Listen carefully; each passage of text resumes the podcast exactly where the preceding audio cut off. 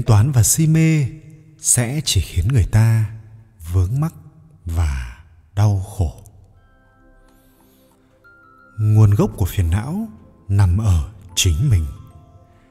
Tức giận là bởi vì bạn không đủ độ lượng, u buồn là vì bạn không đủ phóng khoáng, lo nghĩ là vì bạn không đủ ung dung, bi thương là bởi vì bạn không đủ kiên cường. Sầu muộn là vì bạn không đủ ánh sáng. Ganh tị là bởi vì bạn không đủ ưu tú. Nguồn gốc của tất cả mọi phiền não đều nằm ở những điểm này của chính mình. Vì vậy, mỗi một phiền não xuất hiện đều là một lý do, đều là một cơ hội để chúng ta tìm khuyết điểm của chính mình. Càng toan tính sẽ càng khổ. Đời người có bao nhiêu toàn tính thì có bấy nhiêu đau khổ, có bao nhiêu khoan dung thì có bấy nhiêu niềm vui. Đau khổ và niềm vui đều là sự phản chiếu của tâm mình. Giống như bên trong gương có cái gì, quyết định nằm ở vật đứng bên ngoài gương. Trong lòng không buông bỏ, tự nhiên sẽ trở thành gánh nặng. Gánh nặng càng nhiều, đời người sẽ càng không vui. Tâm toan tính cũng giống như túi quần tâm khoan dung giống như cái phễu. Tâm phức tạp, thích toan tính. Tâm đơn giản, dễ vui vẻ. Oán trách là một loại thuốc độc. Nó phá hủy đi ý chí của bạn, làm giảm nhiệt tình của bạn. Oán trách số phận không bằng cải thiện cuộc sống. Dù sao thì oán trách khác với giải quyết. Chuyện gì cũng nên tìm giải pháp nhiều hơn, viện cớ ít hơn người mạnh không phải là không có nước mắt, mà là nuốt nước mắt trong cuộc chạy đua. Không oán trách, không hối hận. Đời người không hối hận thì là đạo. Đời người không oán trách thì là đức. Cái có được thì phải trân trọng, cái mất đi rồi thì từ bỏ. Bận tâm quá nhiều sẽ chỉ làm giảm bớt một nửa lạc thú của đời người. Thấy là bình thường mọi thứ cũng sẽ nhẹ nhõm. Bám chấp thật ra là một loại gánh nặng, thậm chí là một loại khổ sở. Tính toán quá nhiều sẽ trở thành một loại vướng mắc, si mê quá lâu sẽ trở thành một loại đau khổ. Từ bỏ không phải là từ bỏ theo đuổi, mà là dùng trái tim cởi mở của chúng ta để đối diện cuộc sống. Bật luận cuộc đời có đổi thay, biến động ra sao, hãy đối xử với mình thật tử tế. Dù có khó khăn thì vẫn cứ tự nhìn vào gương mà cười với chính mình. Cảm ơn cuộc đời đã ban tặng tất cả những gì mình đang có. Và nên nhớ, thứ nhất, người không đủ bản lĩnh mới nghĩ đến dựa dẫm vào người khác. Người không đủ thanh tình mới tin vào sự hào nhoáng bề ngoài. Người không đủ lớn mạnh mới hùa theo niềm vui của người khác. Thứ hai, hoài niệm về quá khứ chính là bởi không muốn nó qua đi, chính là bởi không muốn quên nó đi.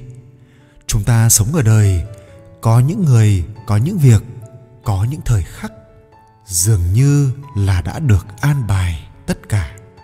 Có thể có những người, có những việc vào thời khắc đó khiến chúng ta không nhận ra. Nhưng khi sự việc qua đi, nghĩ lại luôn khiến cho lòng mình khắc khoải. Nó như một thứ dư vị của cuộc sống, nghĩa đậm tình thâm. Kỳ thực trong cuộc đời mỗi người, ai cũng từng có những khoảnh khắc lay động lòng người mà tháng năm có đi qua, dòng đời có thay đổi thì nó vẫn chẳng thể phai mờ.